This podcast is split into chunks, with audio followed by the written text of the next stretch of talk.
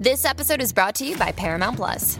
Get in, loser! Mean Girls is now streaming on Paramount Plus. Join Katie Heron as she meets the plastics in Tina Fey's new twist on the modern classic. Get ready for more of the rumors, backstabbing, and jokes you loved from the original movie with some fetch surprises. Rated P G thirteen. Wear pink and head to Paramount Plus dot com to try it free.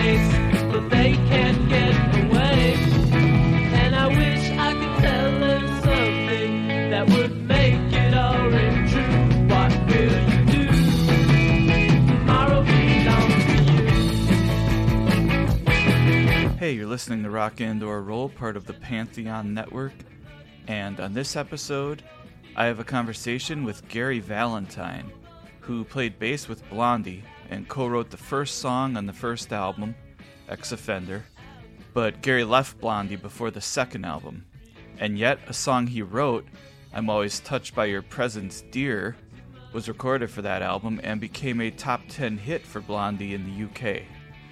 Gary released a solo single, the first one, backed with a brilliant song, one of my favorites of the era, called Tomorrow Belongs to You, which we just heard. And then Gary moved to Los Angeles, where he started a band called The No. It defies logic, but The No never landed a record deal, and soon after, Gary quit the music business and became a writer.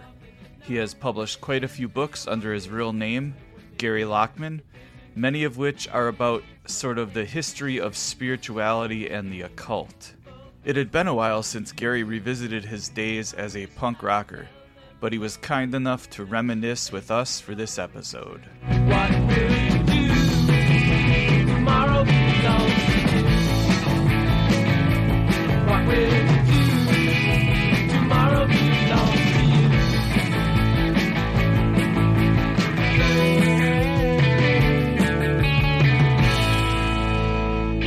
Awesome. Thank you for talking to me. My pleasure. I've been trying to figure out what to ask you exactly. to, to, to get oh, do you to, want a little time? You want a little time? to get at the topics I want to talk about. I guess, uh, obviously, I'm uh, I'm putting together a series about power pop, about like the development right. and the genre and, and that yeah. kind of thing. And um, but it seems like you come at it from... I guess from the punk rock perspective, that's what I'm that's what I'm interesting in, interested in uh, is, is the relationship right. between punk and power pop. Oh, oh God. Uh, well, uh, well, they both they both they both have P. They both start with P. Yeah. uh, so there you go. So for those who know, that that means a lot. Um, uh, are you? I mean, are are you rolling? Are you recording? Or are you just? Are we just kind of? Is this is this pre pre interview pre recording warm up? Yeah, well, I'm recording, but I'm gonna. Oh, okay. I I, I didn't know if you. Were I'm gonna edit. That. I I edit it. So. Oh, okay. All right. Oh, well, I, I wouldn't ramble as much. I mean, I mean, you know, I mean, it was called just like punk. Somebody called it that. I mean, and somebody somebody called it power pop. Right. I mean, when I was, you know, first playing in Blondie, and then um, even before, just sort of hanging out in this this period after the end of uh, uh, Glitter and the New York Dolls and.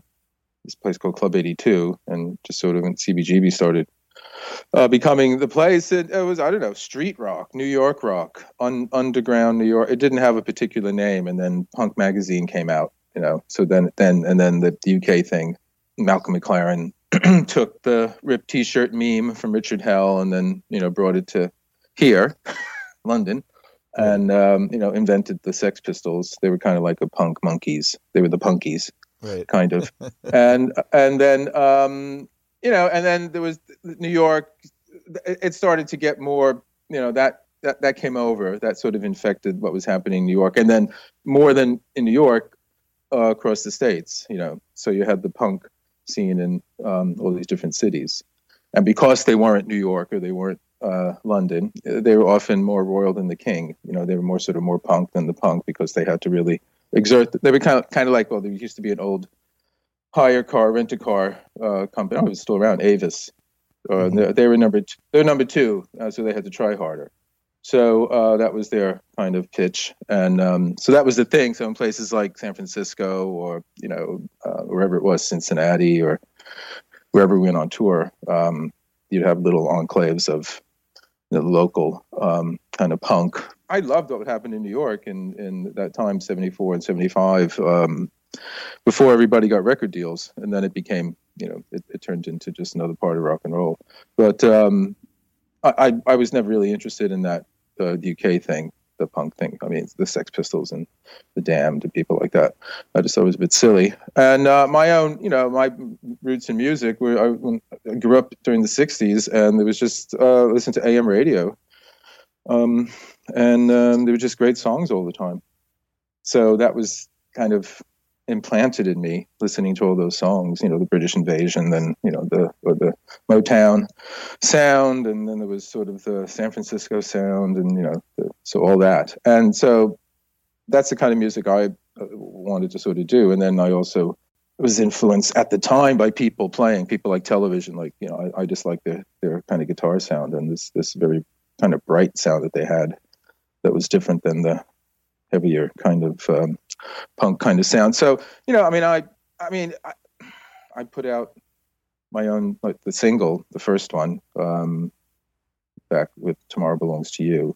So I guess that, I mean, I think, I think that was new wave then. I, I don't know. I, I don't remember the chronology it much, but so there was new wave, but then there was power, power pop was pop music that, that was, you know, had a kind of force to it, had a kind of high end energy, like the Jam, I guess. Right. Or something like that, you know. You know, I mean, uh, it's a shame that the No, what we got on on on record w- wasn't quite what we were like. I mean, there's some live recordings because we, you know, we were pretty high energy, but I wrote, you know, fairly melodic songs. So, and they were songs, you know. So the, it, it wasn't lo- you know, long kind of extended things and all that. And then you know, there are also other bands. I mean, I there was more of that for me in L A than in New York. So. Because the No started in Los Angeles in seventy-eight, and there were other bands like the Furies and the Textones, and um, uh, God, I can't. I haven't thought of these bands in ages. Uh, and because they had a, had a pop, you know, had a had a, had a beat, a beat sound. Uh, but you know, as I said, uh, L A had a very heavy uber uber punk scene. Yeah. Um, but you know, um, I mean, we have a certain claim to fame in in the uh, L A scene in, in the late seventies because the No, we were the first band to open this place called Madame Wong's in uh, Chinatown. It's a Chinese restaurant that um, the owner opened up to rock bands playing, or you know, local bands playing um, a couple nights a week, and we were the first. Uh, my band, the No, and the Furies. And so, uh, yeah, we got that kind of scene going, and then soon after that, there was another place called the Hong Kong Club. And that Hong Kong Cafe, and that that was more punk. So um, you know, there was that kind of uh, diff- different different um, scenes, different kind of um, you know um, musical tastes happening there. But I mean, I, I don't know how long. You know, what is power pop? How how long did it last? You know, was it like to nineteen eighty or something, or seventy-eight to eighty, or I yeah, don't even know. eighty-one. A lot of the bands seem to get two record deal, two album deals, so mm-hmm. they. I'll put out a second album that, you know, in like eighty-one. Yeah. And then, yeah, it kind of fizzled out after that. Um, yeah. Oh, yeah. So, I mean, so who are some of the other bands that you're, you're thinking about or that you were going to, well, like I talked to Steve Allen yesterday from twenty twenty. So they oh, were, right, God. were oh, in yeah. L A. Yeah. Yeah. We, oh, that's right. Yeah. We, well, they stole my drummer, or he, he jumped ship and went to play with them. Uh, no, we, we did some gigs with them. Yeah. I remember them a long time ago. Yeah, my first drummer, he, he he left my band to play with them. Was that Mike Gallo? No, it was a guy named Joel Teresi. Oh, okay, right. I, I think uh, um, they were already signed, I think, or something, and they, they just needed a drummer.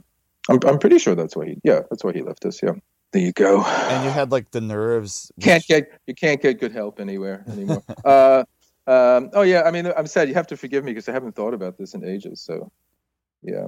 Um, now who's the other one? I'm trying Chris Stamey and people like that. And, yeah. Um, he counts as power pop. I mean, there was a great band in San Francisco, the Ready Mades. A guy named Jonathan Postal was the head of it, and um, they were kind of arty, arty rock, but high, high, high energy, you know, pop songs with, uh, you know, kind of edgy lyrics.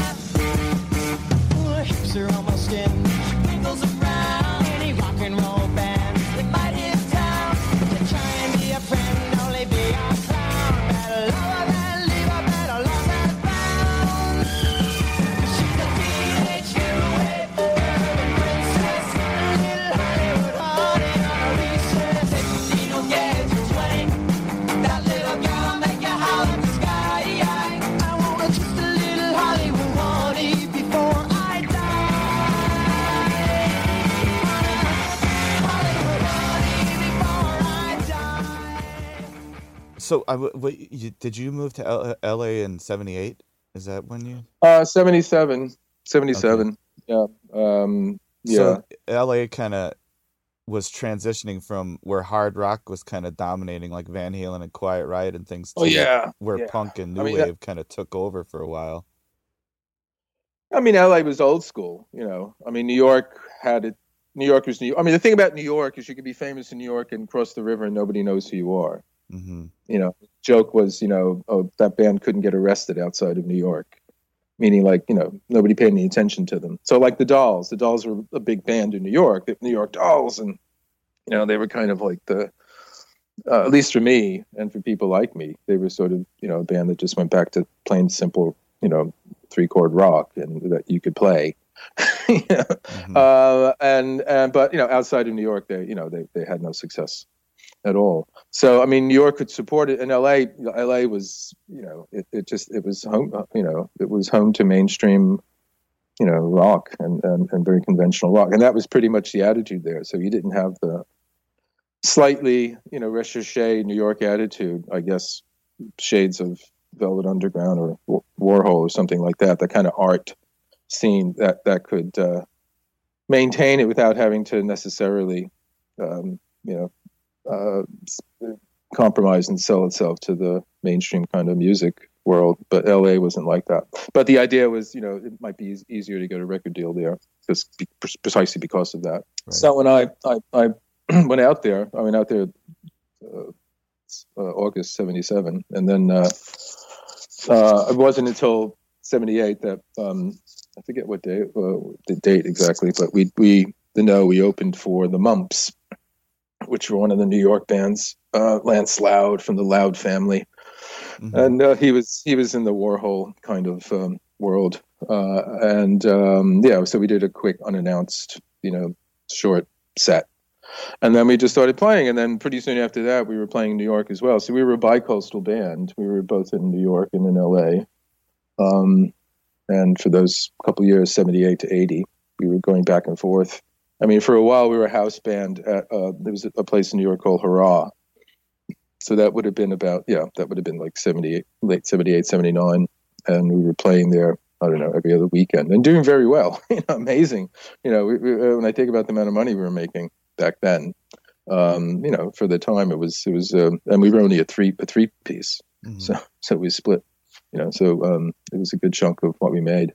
And, um, yeah, it was a fantastic time. And, um, I mean, there were bands like the Student Teachers. I mean, they were weird. They weren't power pop, but they were one of the kind of um, strange, kind of arty, slight, slightly arty, slightly off-center uh, band. Um, Jimmy Destri from Blondie was producing them, and things like that. So, I mean, there was, and that, but also in New York, you had the No wave, which was the, the real radical art rock kind of thing. Klaus Nomi and, um, you know, a variety of other um, avant-garde kind of um, artists um, who took over that scene. And then by that time I was, I mean, I, I, I sort of lost track of things by about nineteen eighty, eighty-one. I mean, after I played with Iggy, I did two tours with Iggy.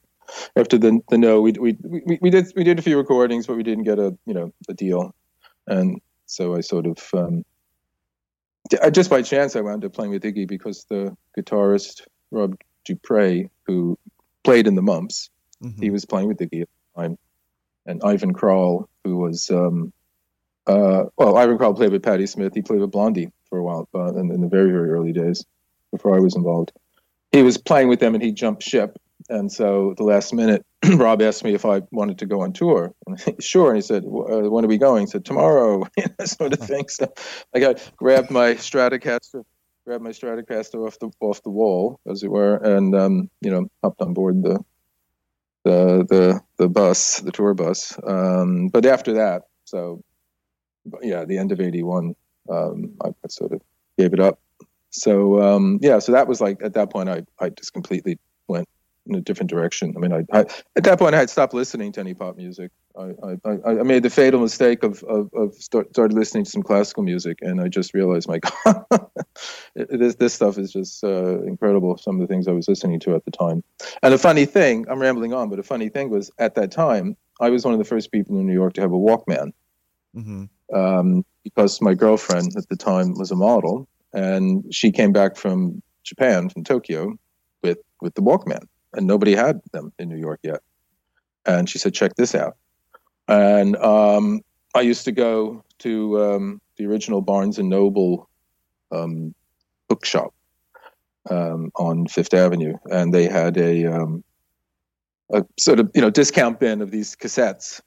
And I, I would just randomly grab different, you know, cassettes of different classical composers I, I didn't know anything about, or just, you know, heard the names or something, and would pop it in the Walkman and walk around New York, and everything was suddenly like a soundtrack. Yeah, you know, everything was like a movie, and it was like that was incredible, you know, at the time. You know, I mean, I, not, I'm, and pe- people actually stopping and looking and saying, "Oh, what is that?" You know, I mean, now, now, you know, now they're as you know. ubiquitous. Nobody notices anything anymore.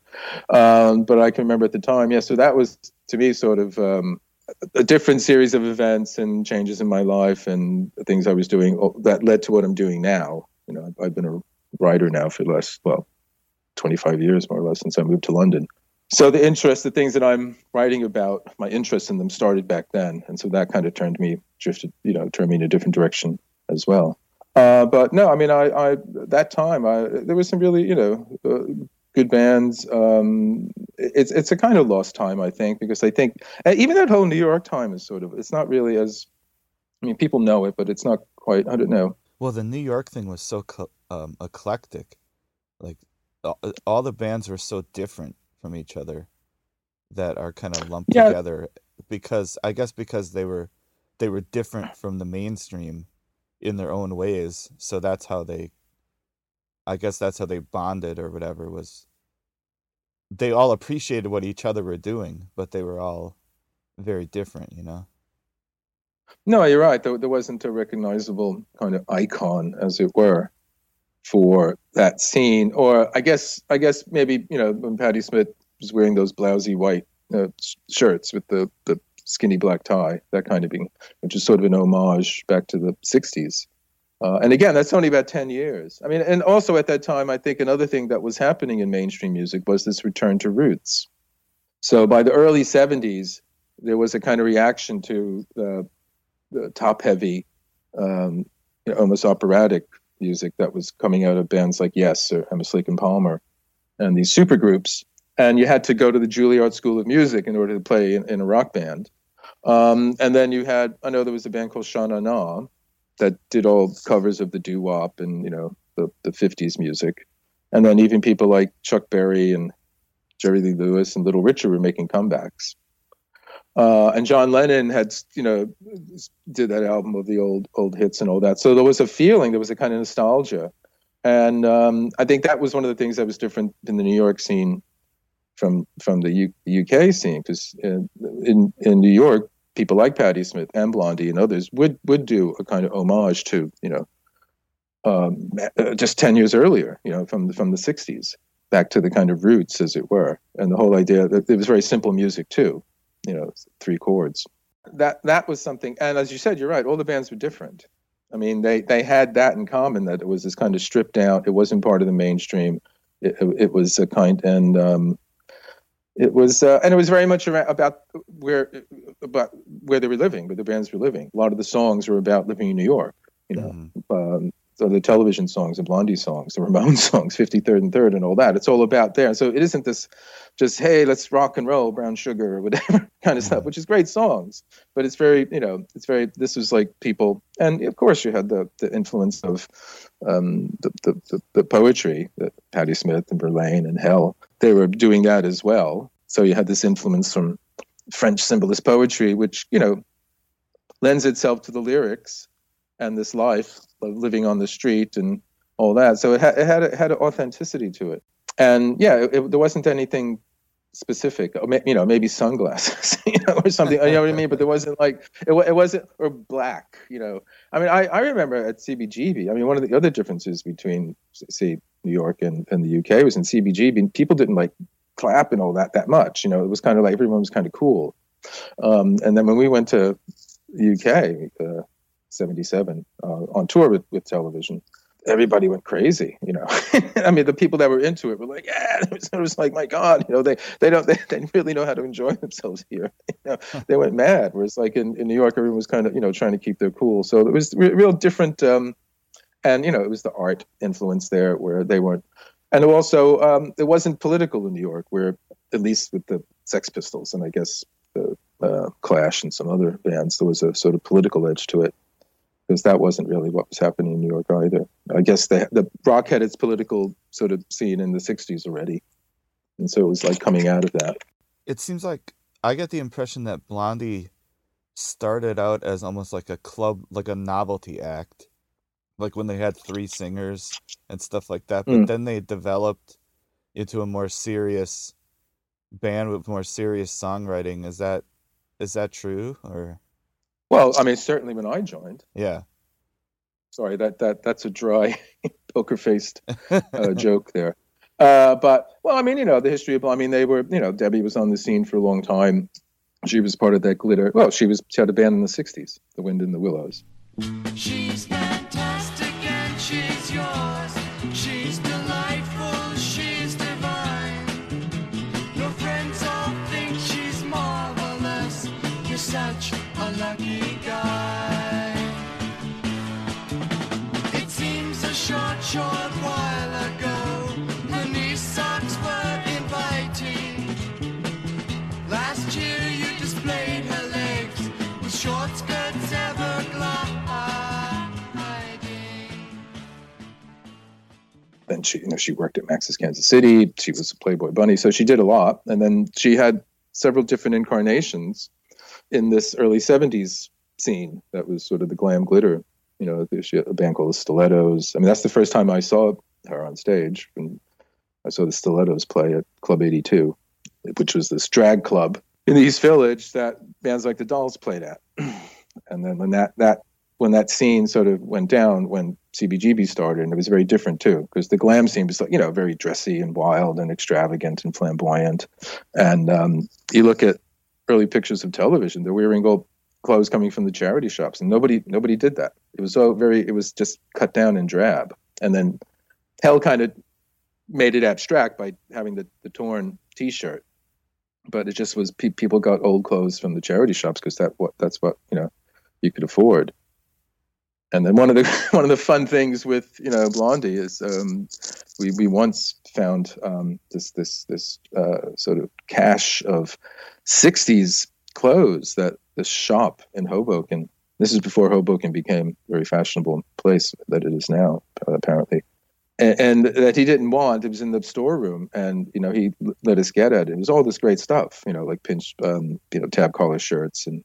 Um, peg leg trousers and things like that, and so we we kind of, you know, got that's that that kind of look. It was kind of like the early trademark, you know, Blondie for that too. So it was a very different thing that than the the earlier kind of thing that was happening. And yeah, so Debbie reinvented herself as this. Um, because when I first played, you know, we did half of the tunes were covers. Mm-hmm. Uh, Debbie, you know, she had some.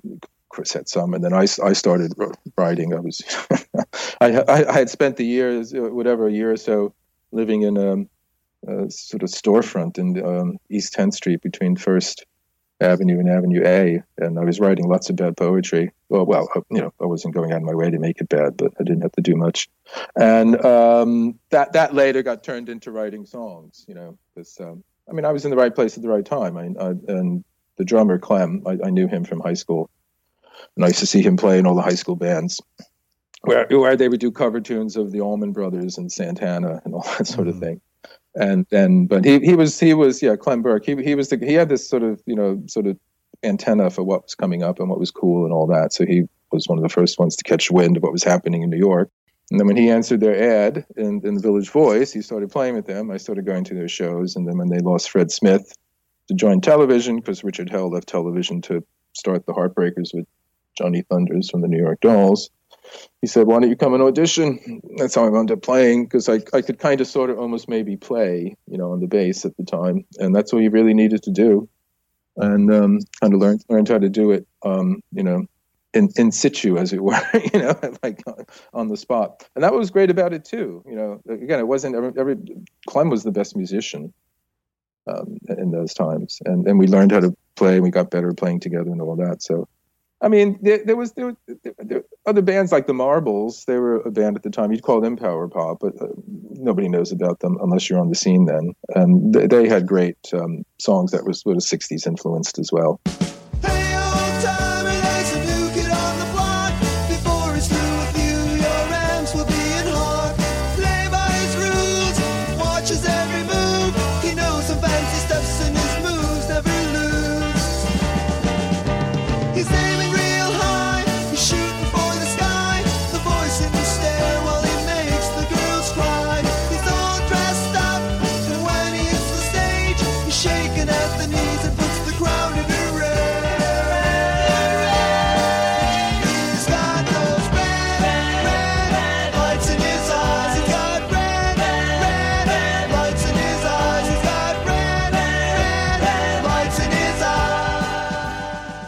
There was a group called the Miamis who who were very fun. They were very clever, um, two brothers, Tommy and Jimmy.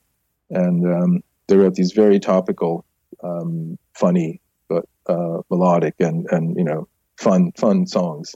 Um, and they, they were a house band um, uh, for a long time. And we, we did lots of shows with them in, in the early days. So, I mean, a lot of bands that, you know, didn't quite, you know, didn't make it or, or they're caught on some of these live recordings.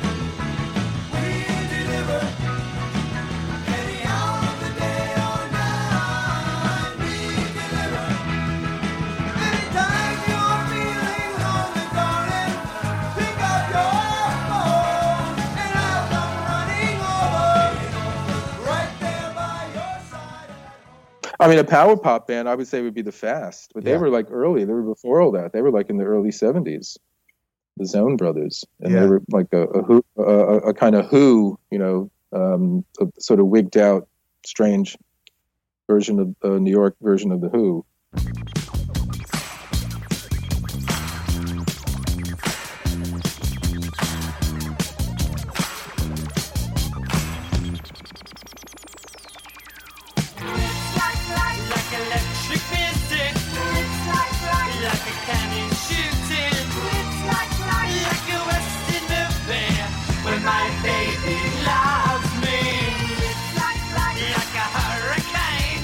It's like a jet.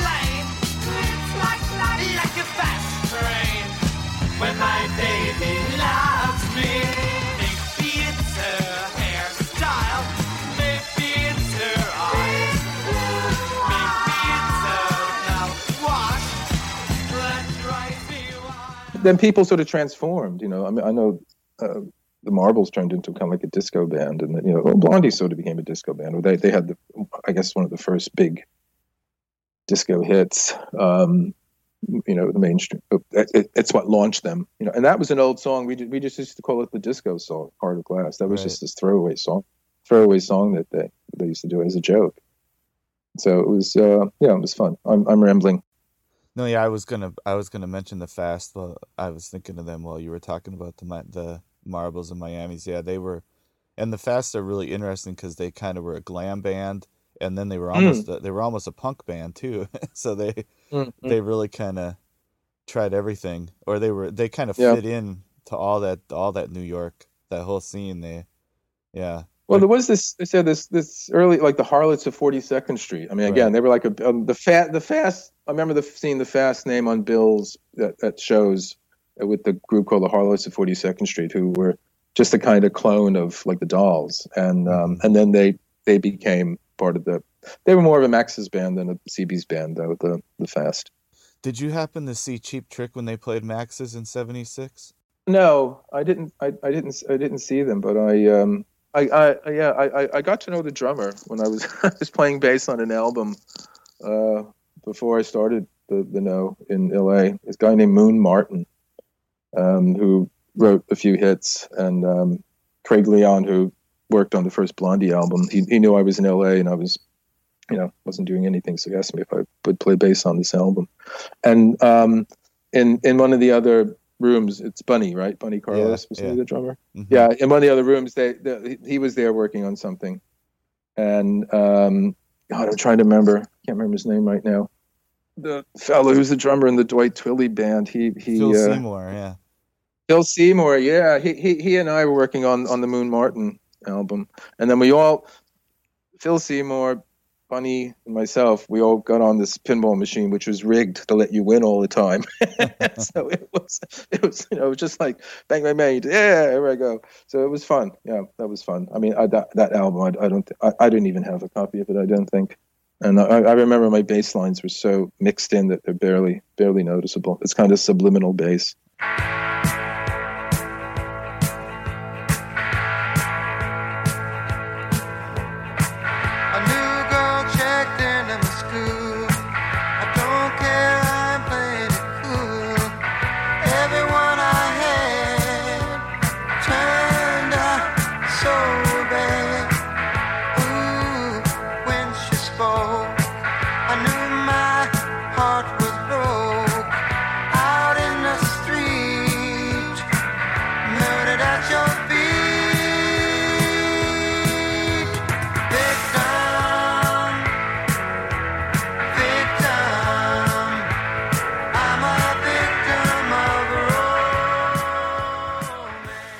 So Tomorrow Belongs to You, I really love that song, mm. and it's uh, oh. it, it has that, it definitely has a New York feel of like, of kind of in the vein of of Richard, of like uh, the Voidoids, but it's uh, mm. bu- mm. it's bouncy and poppy and catchy, but at the same time, it's yeah, it's kind of got that New York artsy feel. And you mm. wrote that for Blondie, right? Or when you were in Blondie? Uh, when I was in Blondie, yeah, we used yeah, and the, the that's. One of the sides, the other one is the first one. Yeah. Um, and um, we there's a there's there's a live recording of um, Blondie doing the first one at the last gig I did with them.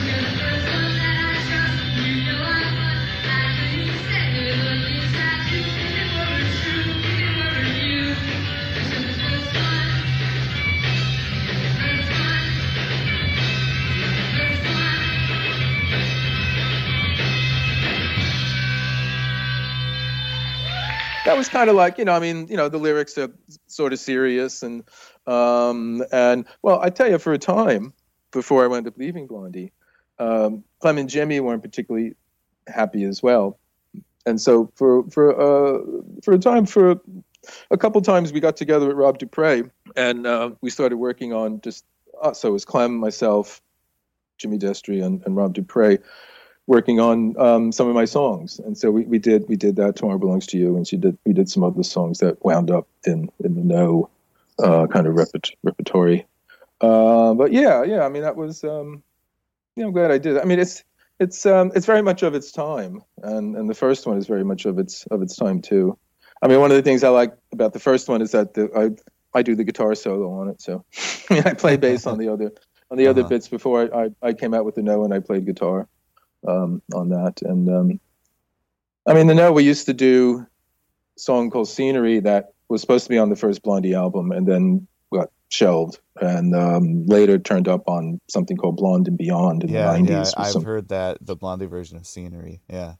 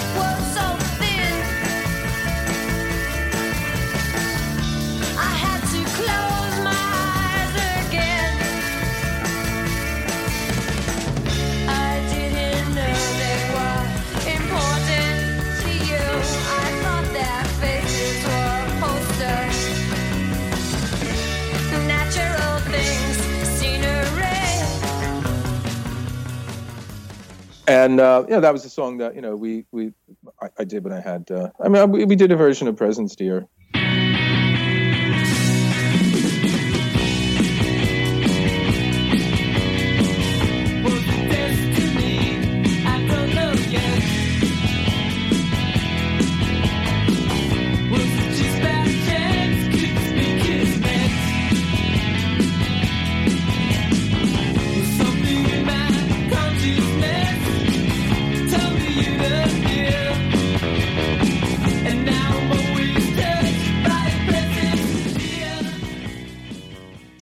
Hey, Pantheon listeners, Christian Swain here. You caught me just finishing up some editing on Getting Real with John and Beth.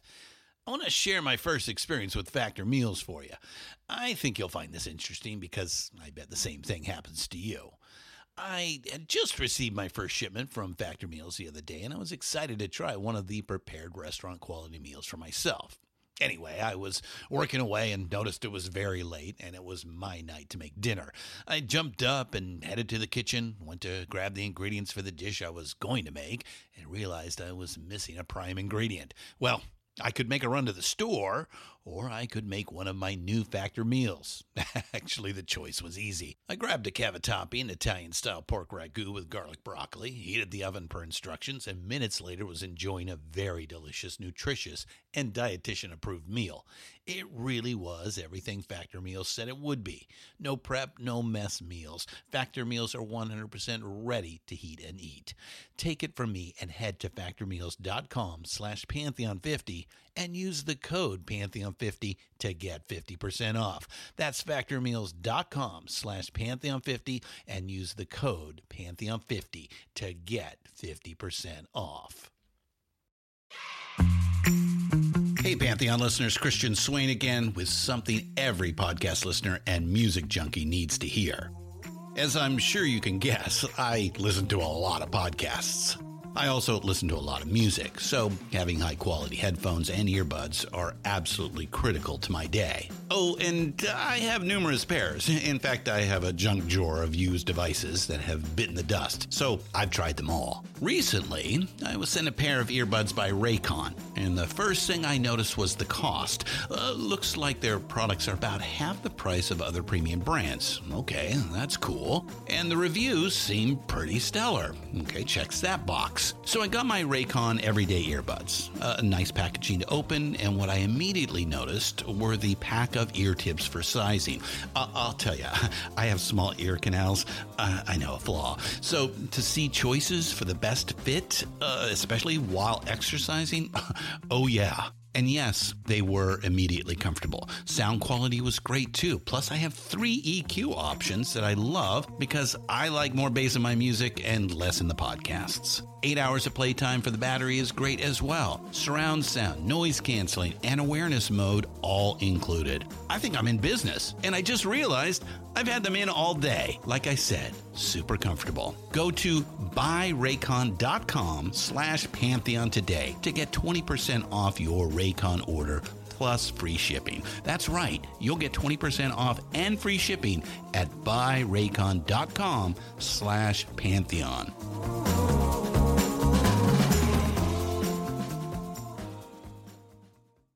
I mean, one of the sad things, you know, for me is that um, there was some really good songs and they just didn't get recorded aside from some demos. Right. So, I mean, one of, you know, I always think, oh, well, maybe one day uh, people trawl uh, through, you know, the, the strata of uh, pop cultural kind of history. So maybe someone will come across it and, and, and cover one of the tunes. And uh, I mean, and even one of the songs uh, when I was playing with Blondie again in the late nineties, uh, strangely enough, ninety-six, ninety-seven, we did a recording of my song uh, Omar Fati, um, which is a song we did with The No, and that's Latin. It means love of fate, and I, I was a big reader of Nietzsche at, at the time, and, you know, still am, but um, sort of understand him a bit better, I think, than I did back then. Uh, yeah, so, but that we, that was supposed to be on this comeback album, and it, it didn't make it, and it was this lost Blondie recording, but it is actually, it's up on YouTube now, so maybe it'll surface on some kind of, you know, recording. There's a big box set, a big Blondie box set coming out. I mean, this is the, what the world needs more than anything else is another Blondie compilation recording. So it's coming out. So it's okay. You know, I can't complain. I don't know if there's much of a market for box sets anymore. But... I, uh, I I don't know. I mean, they, the people doing it doing it for a while, and yeah. They got in touch with me. Um, you know, uh, my, my contribution to the liner notes and all that. But apparently, it's coming out. So I don't know.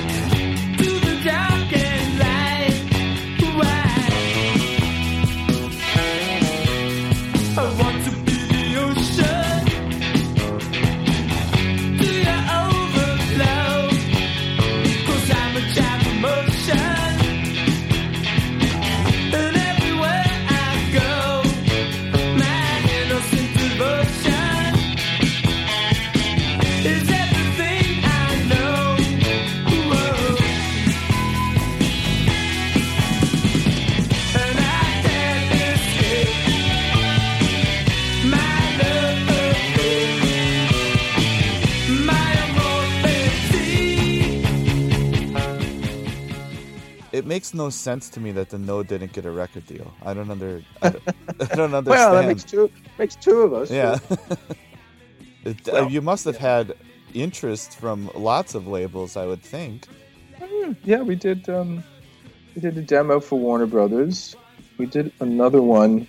This is how that single "I Like Girls" came out, which I didn't want that to be the single. Yeah, that's completely unrepresentative and. That was, God, I forget who that was. I forget what company that was for. Planet. No, we did a lot of stuff.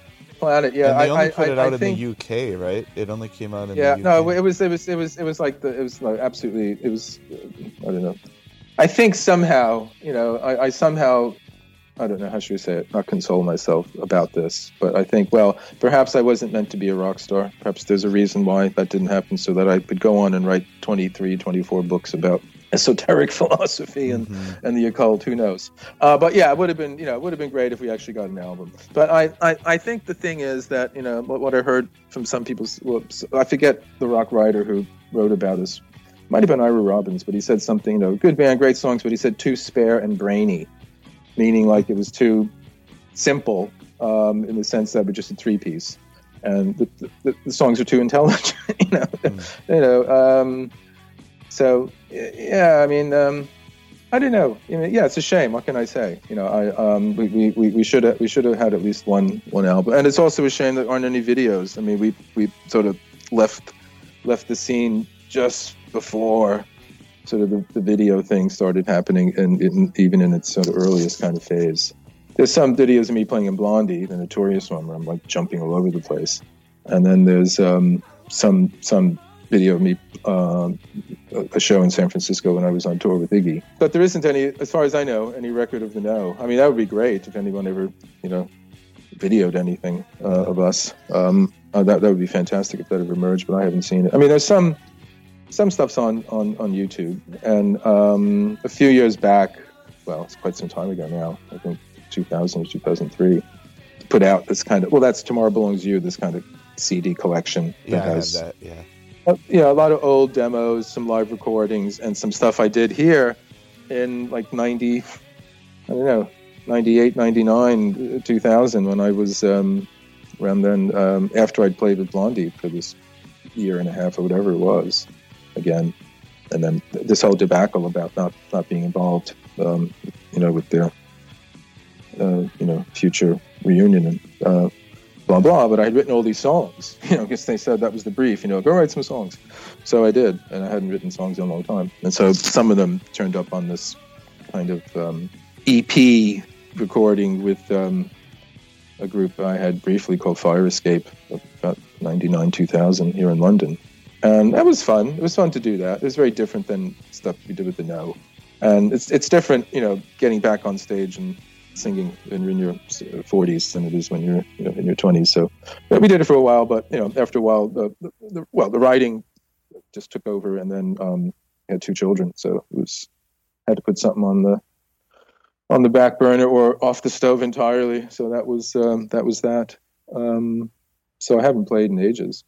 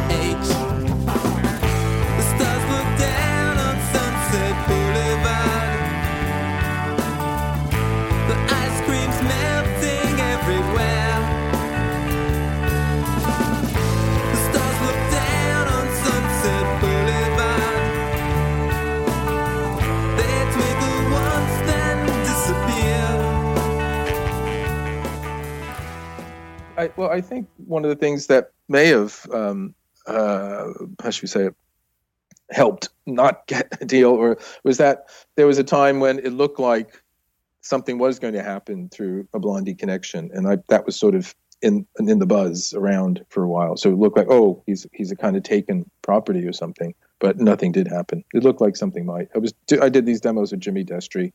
I think the recording of Scenery that's on that Tomorrow Belongs to You collection is is from that um, that that that that demo session.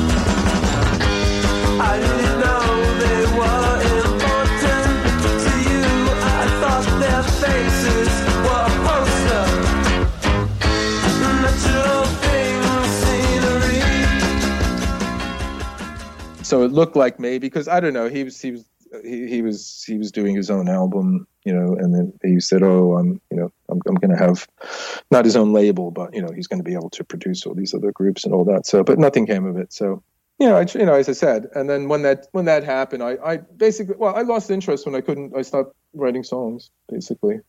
I mean, I I, I enjoyed the, the two tours I did with Iggy because I was just a hired gun. Mm-hmm. You know, it was sort of sort of like the Wild Bunch. Because for him, it was a make or break tour.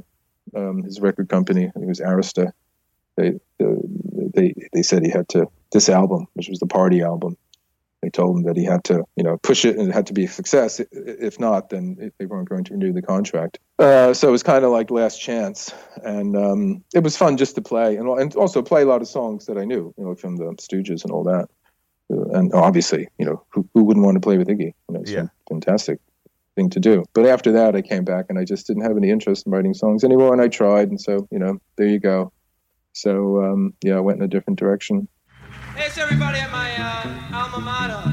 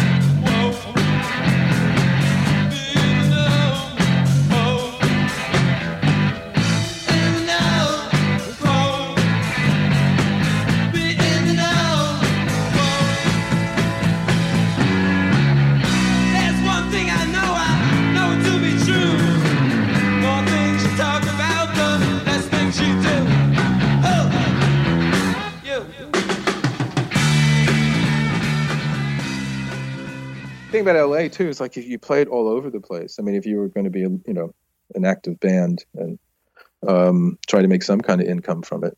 So, I mean, in New York there were like two clubs, yeah, or maybe three. But in L A we were all over the place. You know, we we'd be out, you know, Laguna Beach or you know, Santa Monica, whatever. You just be you'd be driving miles to get to the gig and all that. So, uh, uh, and then the you know drives up to San Francisco or San Diego. Um, yeah, I mean, the Furies were a good band too. I mean, they they they, they had some really good songs. Did you know the and Nerves? Good... Uh, I knew of them. Yeah. Um, and I think I met them mm-hmm. at some point. I mean, you know, I met, met a lot of people uh, at different times. I'll have to go back and reread my my book, New York Rocker, about it and see if remind yeah, myself. I actually I have that uh, book, but I didn't. I should have pulled it out, you know, and, oh. and flipped through it. Uh, at least before I talked to you, but I didn't. I read I was no, read fine. through the booklet of the Tomorrow Belongs to You C D, but um, yeah, um, you know, the Nerves were all wearing like white suits, and you know, power pop came to mm-hmm. be associated with the skinny tie thing, and and it turned into well, see that yeah. Well, I was doing that though. Yeah. I was doing that in Blondie, you know. Yeah. So uh, I mean, even that was kind of uh, who was it? Legs McNeil or something somewhere. Something said, "Oh, there was the Gary Valentine skinny tie set." And then there were, you know, whatever, his kind of people. mm-hmm. So, mm-hmm. so it was that kind of thing. And um, yeah, I mean, it was, you know, when, again, when I think about it now, it, it it's, how should I say it? Um, that's seventy-five, seventy-six, seventy-seven. And you're looking back to a time that was about just ten years earlier.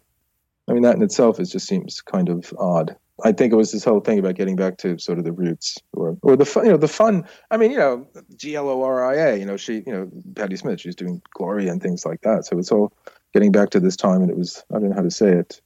It's funny to be nostalgic when you're that, you know, sort of young. I was nineteen, you know, or twenty. And for a time that was only, you know, a decade earlier, but there was something about the freshness, I think, of that music that, you know, was felt to be lacking in, in the, the the the bloated and moribund world of, you know, conventional rock and roll, which, you know, eventually just absorbs anybody anyway. You know, you're you're only on the fringe for a while. You either you either you succeed or you die. And if you succeed, you tend you're no longer on the fringe, and so you you know you kind of add to it, but you don't have that that aura of, of being sort of, you know, just on the cusp of something. Yeah. Did you know Greg Shaw when you were in L A? Oh, yeah, yeah, yeah. I mean, uh, not well, but I, I, yeah, I mean, I knew him. I mean, yeah, um, you know, everybody saw everybody at all the at all the gigs. Yeah. Mm-hmm. So at at, at at the Whiskey A Go Go, at the Starwood, uh, Madame Wong's, um, even places like the Troubadour, which was from, you know, the earlier time, from the sixties. Um, so yeah, you would see everybody at, at, at different gigs and all that. Yeah, it's there was a fellow named Steve. I was going to say the fellow named Steve Zepeda. He he did the first the my my first single, the first one, and, and Tomorrow Belongs to You. And then he also produced. He had something called Beat Records. It was Beat Records, yeah. Mm-hmm. And so he produced the, uh, I think the early Furies stuff as well. So you had these entrepreneurs around there. Fast Freddy. I mean, he was somebody who was around at the time. I, I, I see him as uh, popping up on sort of Facebook, you know. But he was he was a real rock entrepreneur at the time. And Kim Fowley. Yeah, I was. Gonna, I, you, you took you took the word out of my mind. I was just thinking, Kim yeah. Fowley. Uh, yeah, yeah, he was again. Yeah, yeah, yeah. So, yeah, I mean, you had you had um, you had all that, and then people, you know, looking to sign up. You know, what what was potential, and and and and that's this old fashioned. Hey, don't worry about it, kid. We'll change it later if you don't like it, kind of thing. Um, yeah. So that that that seemed, again, coming from New York, the stuff in L A seemed real old school to me. It was sort of like stuff I seen in the movies or television, something. It was strange um, mm-hmm. in, in some ways, but yeah, it had that whole other, whole other side to it there. But yeah, I used to see everybody at, at all these, uh, you know, all the different shows. Yeah. Greg Shaw, I have the issue of Bomp magazine that he put out in March of yeah. seventy-eight, where he kind of first started talking about mm. power pop as like a, a movement or a genre or whatever. And mm. yeah, it seems like power pop, like you're saying, it was a throwback to the sixties, but at the same time it had it it had the influences of everything that happened in the seventies to draw on as well. Mm.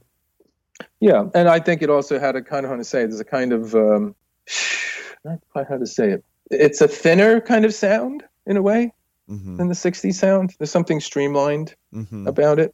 Um and maybe that's I don't know, maybe there's just something about not quite as naive uh, uh, in the sense of sixties, because there, you know, there's, regardless of what people are actually doing, there's a real sense of innocence and, and earnestness about mm. much of the, from the sixties that se- by today's standards just seems, my God, you know, what world is that? I think you had a certain, if not cynicism, but street, street smartness, let's say, you know, um, was kind of um, something added to that, um, that sound. Yeah, for me, and um, yeah, and, it's, and and again, it was a guitar, you know, guitar sort of oriented sound, which um, that's I, again, I, I have no idea what's happening these days. I, you know, whatever is considered popular music gets to me just peripherally. So when you left Blondie, was it because uh, you, you wanted more control over what kind of songs, the kind of song, and uh, how the song sounded, and, and the direction of it. Oh, oh, I was headstrong. Yeah. And, no, I. Uh, no, I mean, I. Yeah, I, I basically wanted to play guitar in my songs. Yeah, mm-hmm. and um, I think I even said I wanted to sing one of them. So that was probably my death knell. Oh, right. But um, uh, I, I certainly wanted to play guitar on my songs, and uh, you know, I mean, it's understandable. Um, it's a shame because um, again, I, I was I was working on all the rehearsals and all the preparation for the second album. And I intended to play on the second album, and then I would, you know, depart on amicable terms. But um, their manager at the time called me and told me my services were no longer needed and all that. Oddly enough, it was on fourth of July, Independence Day, nineteen seventy-seven. Probably just had come back, or wasn't too long before we came back from the U K tour. And um, yeah, so yeah, I, I. One reason I, that was one reason. Other, another reason is my girlfriend at the time, uh, Lisa Persky, uh, she was pursuing her acting career and she wanted to go to Hollywood. Um, she was, did a lot of stuff in New York and off-Broadway and all that. So um, full of confidence in myself and my powers and abilities, I said, well, you know, she, she, it was she uh, you know, whose presence I was in touch with um, on this, on, on, you know, my song about that. And so I decided, okay, I'll follow you out there after I do this album and all that. But, but other things happened, so I went out and started all over again. You know, and uh, yeah, I mean, someone, I, uh, someone, some social uh, Facebook correspondent had mentioned something about Gil Scott-Heron, and I saw, and I wrote a little note that I, I got to remember when I first was went out to L A um, to live before I started the No. I I worked the lights at the the Roxy, which was this big, you know, mainstream rock club on, on Sunset Boulevard. Mm-hmm. And one, one of the bands, and one of the people who played, I, I was doing the lights or the spotlight for, was Gil Scott-Heron. Yeah. So there you go. so, yeah. Um, but yeah, so then I just started, I started the, the No. And I was very happy. You know, it was, it was great doing my own songs and singing and, and, and all that. Obviously you were in New York at an amazing time to be in New York. And then you moved to L A at a pretty amazing time to be out in L A, so mm. you know, yeah, I mean, it was great, and going back and forth too. So we played yeah. L A, you know, New York, and we did these sort of mini tours up and down either of the eastern or western coasts. So like uh, in New York, you know, Washington or Boston, or so on. Um, played some strange places. We were playing Salt Lake City once, and it was like a very strange place to play. They didn't know what to make of us. Um, we had somebody who was booking us, and he was just booking us as this, you know, this hot new act from Los Angeles. And we'd, he'd book us in all these places, and, and no one knew anything what to make of us, you know, because we weren't playing anything like what they might expect. You know, it was you know, spare and brainy. it was, it was like yeah. stripped down three-piece rock, and I'm singing, you know, songs that are slightly intelligent lyrics, you know, so they did, really didn't know what to make of uh, the strange band. And it definitely had a punky slant, you know. Well, it was, it was, yeah, I mean, you know, again, uh, um, I, I, what, how should I say it? I wasn't a real musician, a real muso in that way. I mean, I learned how to play, you know, pretty much on, on, on the hoof, as it were. I could do what I could do. And uh, they had that particular sound. And there was, um, and we did some long, you know, we did a cover of uh, the Modern Lovers' um, Roadrunner. And um, we did a cover of Velvet Underground's Heroin. We also did a cover of The Who, any, um, Anywhere, Any Way, Anyhow. So we did some we did some big kind of, you know, uh, long sort of jammy sorts of things mm. uh, as well. But it was it had a rough edge to it, you know. I mean, it had a rough edge. Um, you know, what can you say? I mean, uh, maybe that's why, you know, we didn't get the deal. Maybe, maybe if had I stayed in New York, we might have, because that was sort of more, I don't know, open to experiment, uh, maybe because we didn't have that smoother kind of sound that you they're used to in L A. But yeah, it had a rough edge, and it was it had a I don't know, yeah, there was a there was a kind of um, I think we had sort of had a fragile sound in some ways, you know, mm-hmm. and that that to me, I have to say, expresses a kind of innocence from the time. For me, it was it was about you don't have to be one of these big mainstream, you know, rock musicians to do this. This is fun. This this is what, what they call here in, in the U K. This is this is what a garage band does, or a garage band. This is what it's kind of like what you if, if you could kind of play you did on the weekends, you know, with, with, with your, your your friends. in the garage. And that's something I did as a teenager. So we, we you know, we learned a few songs, but we weren't great musicians. But the fun thing was that you could you could play them. And so that that's what made it pop. That's what was fun about that time, and also what made it possible for me and people like me to be able to play at that time. Because it wasn't about being a great musician; it was about having a lot of sincerity and, and you know honesty. In that sense, that it was an authentic kind of uh, experience. You know, you were you were you were playing, uh, singing about, and all that. And so, and that's why I think there is a kind of you know fragile innocence, and it, you know, it, it was kind of, it was a risk. You know, it was a risk at times. I think some of the people that we did demos for, they just they didn't get that. You know, it was like, oh God, and these. I remember one, I think it was the Planet Record ones where I was there playing and and we're going through the song, and finally the guy, you know, at the board said, "Okay, when's the singer arriving?" I said, "Oh, so yeah, uh, um, yeah, I'm here." So it's like, okay.